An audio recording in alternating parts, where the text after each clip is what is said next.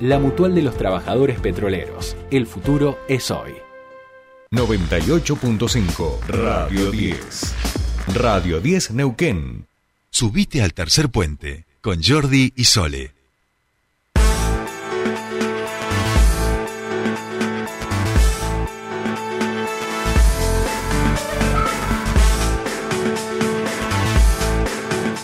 Continuamos con más tercer puente y ahora vamos aquí a nuestra ciudad porque eh, se estuvo trabajando en el Consejo Deliberante sobre un proyecto eh, que tiene que ver con adherir a eh, una ley nacional, que es la ley, una ley provincial, perdón, que es la 3.343, que fue sancionada hace, hace algunos meses, y lo que trata de establecer es la hora silenciosa, que es una propuesta que está obviamente a nivel nacional, para poder ayudar a mejorar la ciudad, a, a la ciudad, perdón, para lo que es la vida de las personas con trastorno de espectro autista. Nosotros, por supuesto, queremos conocer más sobre esta iniciativa y cómo, por supuesto, como ciudadanos podemos colaborar. Por eso estamos en comunicación con Gastón de Ángelo de Faro Patagonia. ¿Cómo estás? Bienvenido a Tercer Puente. Jordi y Sole te saludan. ¿Qué tal, Jordi? Sole, ¿cómo les va? Buen día, gracias por la llamada. Gastón, querido, buenos días, ¿cómo estás? Muy bien, muy bien, muy bien, por suerte. Bueno, nos alegramos y un poco lo, decía Sole, está la ciudad a poder adherir a esta hora silenciosa. Eh, contanos un poco de qué se trata y la importancia, y como decía también mi compañera, ¿no? Eh, que, también el resto, los ciudadanos y ciudadanas podemos hacer para, para contribuir eh, a que se instale esta hora silenciosa en, en nuestra ciudad y en el resto de las ciudades de la Patagonia. Bueno, esta nota no podría haber sido más oportuna y les voy a contar por qué. Hace unos meses la diputada Laura Bonotti nos convocó a trabajar en este proyecto de ley, que es un proyecto que lo que impulsa es que en los espacios comerciales existan durante 120 minutos diarios, una hora a la mañana y una hora a la tarde, eh, dos momentos en que la intensidad de las luces se baje y la intensidad del sonido se baje, para que aquellos, aquellas personas con hipersensibilidad auditiva, que hay muchas personas con hipersensibilidad auditiva dentro del espectro autista, puedan ir y tener una experiencia de compra que no los desborde sensorialmente. Este, también hubo aporte de otras organizaciones, Comunidad Empoderada Autista también participó y, y y propuso que no solamente exista estas, estos dos momentos del día, sino que en los supermercados y en los shoppings y en los espacios comerciales grandes existan también a disposición de los clientes unos cascos que son unos cascos reductores de sonidos para que para que si la gente va por fuera de este horario que va a estar estipulado pueda tener acceso a estos cascos reductores de sonido y el impacto sonoro no los afecte en su compra, ¿no? Este, Ahora, acá viene lo interesante. Creo que esto es un puntapié inicial valioso, pero que nos tiene que hacer pensar sobre aquellas cuestiones culturales que nosotros damos por sentado que deben ser de una manera, porque estamos acostumbrados a realizarlo de otra manera, pero que es una cuestión cultural que perfectamente la podemos cambiar y no nos va a afectar en nada el, el transcurso de nuestra vida, incluso va a mejorar la convivencia. Y cuando arranqué dije que no, que estaba, parecía a propósito esta comunicación hoy, porque justamente hoy tenemos una entrevista en la Universidad Nacional del Comahue, en la Facultad de Ingeniería en Sistemas, en la que estamos acompañando a una chica autista que pide poder utilizar un casco reductor de sonido en las clases y que lo pidió por escrito y nunca tuvo respuesta, ¿no? Este, y creo que esto viene un poco de la mano del desconocimiento que tenemos como sociedad de cómo puede afectar el sonido la intensidad del sonido a una persona con dentro del espectro autista, ¿no?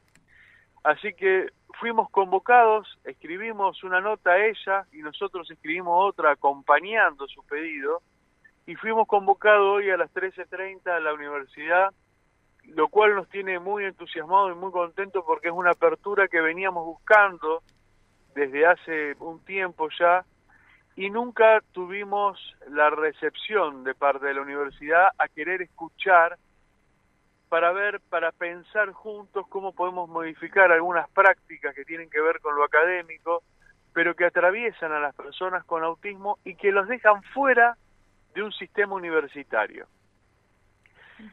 Y por otro lado, tenemos el reclamo también que estamos acompañando de un adulto con autismo que trabaja y se gana el sustento trabajando como feriante en una de las ferias municipales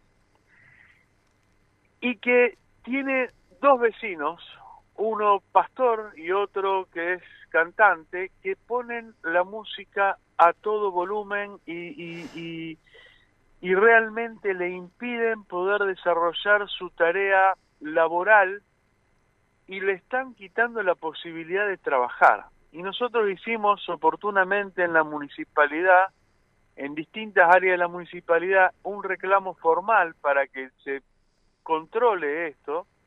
Y el sábado pasado fueron los inspectores municipales, controlaron el, volumen del, del sonido de los parlantes, le pidieron expresamente que lo bajaran. Ahora, en cuanto se fueron los inspectores, aumentaron el volumen. Claro. Este, entonces, esto habla un poco del desconocimiento que tenemos como sociedad sobre una discapacidad que no se ve, ¿no? Entonces parece que la, cuando no vemos la discapacidad es como si la discapacidad no existiera.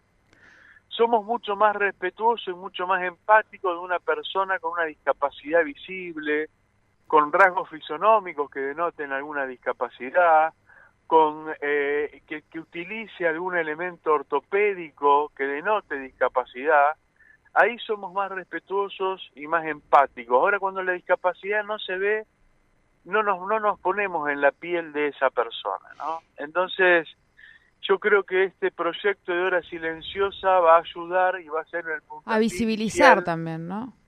Exactamente, exactamente. Ahí tenemos que aprender a convivir con un montón de personas que cada vez son más que están dentro del espectro autista. Cuando pensamos y hablamos de autismo, pensamos, generalmente se nos viene a la cabeza la imagen de los chicos, de que son todos chicos, y estamos teniendo, obviamente, cada vez más jóvenes, adultos, que necesitan los mismos apoyos que quizás tuvieron de chico, pero que en la adultez esos apoyos desaparecen en, en medio de una sociedad que no los atiende, ¿no? Que no que no los entiende, no los atiende y que tampoco demuestra mucho interés en comprender eh, a cuáles son las acciones que pueden llevar adelante para tener una mejor convivencia. Gastón, acá, ha caído como dos cuestiones, me da la sensación, ¿no?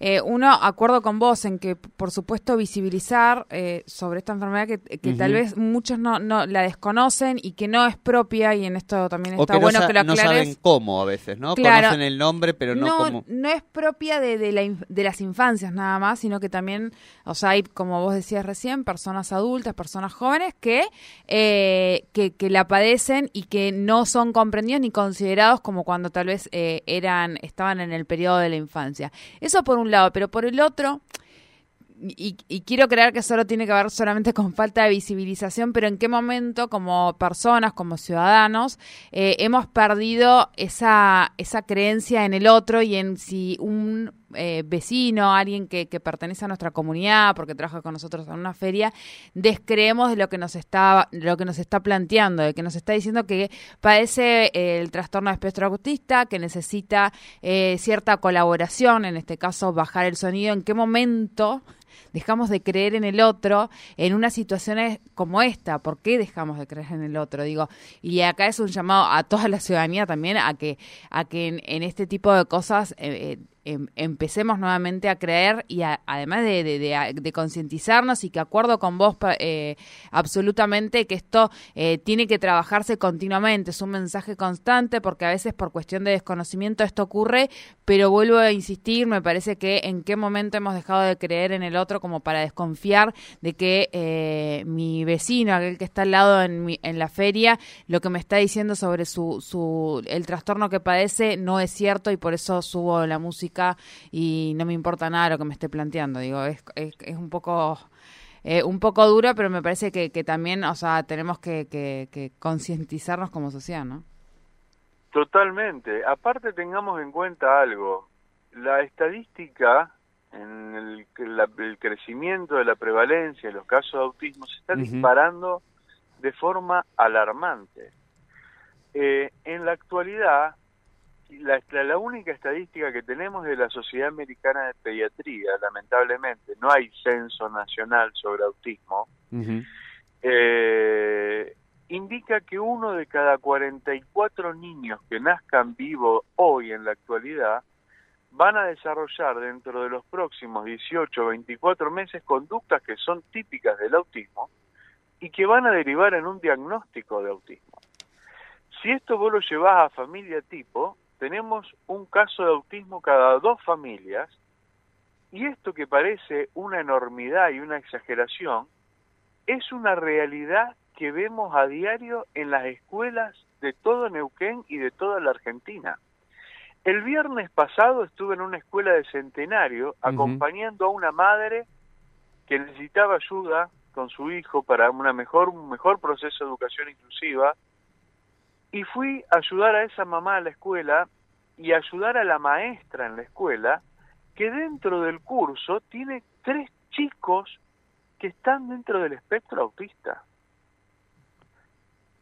Eh, entonces, eh, esto, el tiempo pasa rapidísimo y tenemos chicos que han tenido apoyos desde las adecuaciones curriculares, didácticas, pedagógicas, que han podido sortear, muchas veces sufriendo bullying, y esto también es real, muchas veces sufriendo bullying, ha podido sortear una educación primaria, una educación secundaria, pero llegan a una universidad en la que en vez de tener un docente formado en pedagogía, quizás tienen un ingeniero, quizás tienen un médico, quizás tienen un arquitecto, un contador que puede ser un excelente profesional, un reconocido profesional dentro del ámbito privado, pero que no tiene las herramientas pedagógicas necesarias para que ese alumno que está dentro del espectro autista pueda recibir la educación en igualdad de condiciones que el resto de sus compañeros. Por eso, esta apertura que estamos teniendo hoy a partir de la charla con la Facultad de Ingeniería en Sistemas, creo que va a ser el puntapié inicial para replantearnos algunas cuestiones o para por lo, por lo menos poder discutir algunas cuestiones que creemos que son fundamentales para que el día de mañana podamos tener profesionales autistas y que ese título de grado le permita tener una mejor salida laboral, con un ingreso laboral mejor, este, que le permite independencia familiar, independencia, este, eh, poder irse de su casa, alquilar un departamento, montar una familia, porque si no, realmente estamos condenando a un trabajo el día de mañana eh, subvaluado a un montón de personas que tienen una capacidad de aprendizaje y que tienen un montón para aportarnos a nosotros como sociedad. El 70% de las aplicaciones móviles que vienen a resolvernos la vida están diseñadas por personas que están dentro del espectro autista. Y esto es porque el prisma por el que ellos ven es distinto al prisma que usamos nosotros en lo cotidiano. Entonces, donde nosotros vemos un problema, ellos ven una solución, ¿no? Entonces, ¿qué, qué mejor, qué mejor como sociedad para avanzar como sociedad, para mejorar como sociedad, que empezar a respetar estos derechos consagrados, ¿no? Y empezar a darle la posibilidad a estas personas para que desarrollen todo su potencial, que desarrollando todo su potencial vienen a solucionarnos problemas que nosotros tenemos en lo cotidiano. Bien, bien. Eh, para, para poder aclarar brevemente, pues ya estamos sin tiempo, Gastón, pero para poder aclarar, de adherir a esta ley lo que implica es que solamente las grandes superficies o aquel comercio que quiera adherir. Creo yo que todos los comercios que quieran adherir a la hora silenciosa van a estar este, habilitados. Sé que va a haber un control eh, sí, porque propone multas incluso, ¿no? La ley provincial. Exactamente. propone, sí. Propone multas y no solo tiene que ver con el sonido, sino también tiene que ver con las con luces. La iluminación, con la iluminación, exactamente. Exactamente, sí, con la iluminación. Yo creo que las dos cosas tienen que ir de la mano, lamentablemente. Si alcanzara solamente con la concientización, sería bárbaro, pero si la concientización no va de la mano también con algún tipo de sanción, aquel comerciante insensible que no entiende que el sonido provoca dolor y un desborde sensorial que puede alterar la conducta, eh, eh, creo que nos va a faltar mucho. Entonces, no somos partidarios de las sanciones, pero creemos que son necesarias para generar conciencia. Sí, sí, totalmente. Y además, en ese sentido, Gastón, en el caso de que haya una gran superficie, digo, alguien que, quiera implementarlo de buena fe y no sepa, puede comunicarse también con Faro Patagonia, que estoy convencido de que ustedes van a, colaborar en lo, en lo que se pueda para que se implemente esto de, manera, de manera correcta y que además los procesos de implementación, digo, precisamente sirvan eh, para concienciar, articular ciudadanía con privado, público este, y OSC bueno, ese tipo de cosas son las que, terminan siendo más transformadoras, ¿no? Totalmente, totalmente. Y aparte, este, tengamos en cuenta que el volumen alto y la intensidad de las luces no tiene que ver con una cuestión cultural. La gente no va a dejar de hacer las compras porque se baje la intensidad de la luz y se baje el sonido. No, no. No, no, tal cual. Eh, y este, tiene que ver con ser empático, vuelvo, vuelvo a insistir en esto. Y aparte los publicistas ya seguramente pueden, si les das el marco, pensarán en cómo hacer su mejor trabajo en esas condiciones, digamos, con luz tenue y bla, bla, lo van a hacer. Así que es simplemente darles otro marco, ¿no? Así es, así es. Bueno, Gastón, muchísimas gracias por tu tiempo con nosotros aquí en Tercer Puente. No, gracias a ustedes, como siempre. Un gran abrazo. Un gran abrazo. Un gran abrazo. Hablábamos con Gastón D'Angelo, él es de, Faro Patagonia, sobre la iniciativa eh, que se estaría por aprobar en el Consejo Liberante y tiene que ver con adherir a una ley provincial que se aprobó hace unos meses aquí en la legislatura de Neuquén y que está, que rige en nuestra provincia, hay que adherir como municipios nada más, eh, y tiene que ver con aplicar la hora silenciosa en los comercios, un periodo de tiempo durante todos los días, que tiene que ver con bajar la intensidad de las luces y también el sonido para poder colaborar eh, con las personas que tienen sufren del trastorno espectro autista, porque bueno, estos sonidos, como decía recién Gastón, duelen, le duelen, eh, produce un trastorno realmente importante en estas personas eh, y solamente tiene que ver con una hora de silencio, tal vez nada más. Tal cual, tal cual. Y nos llegan, permitime que, que, haga un avance, Sole, eh, porque nos llegan lamentablemente desde Villa Mascardi, que fuerzas federales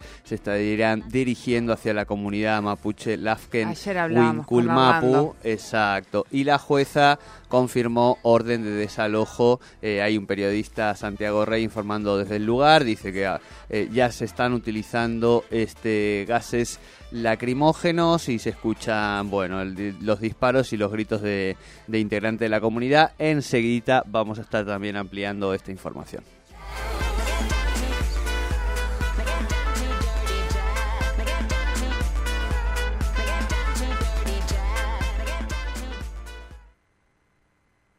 Auspicia Iruña, concesionario oficial Volkswagen en Neuquén y Río Negro. Pan American Energy Energía responsable. Hace dos años te dije que con esfuerzo todo se puede. Hoy soy el intendente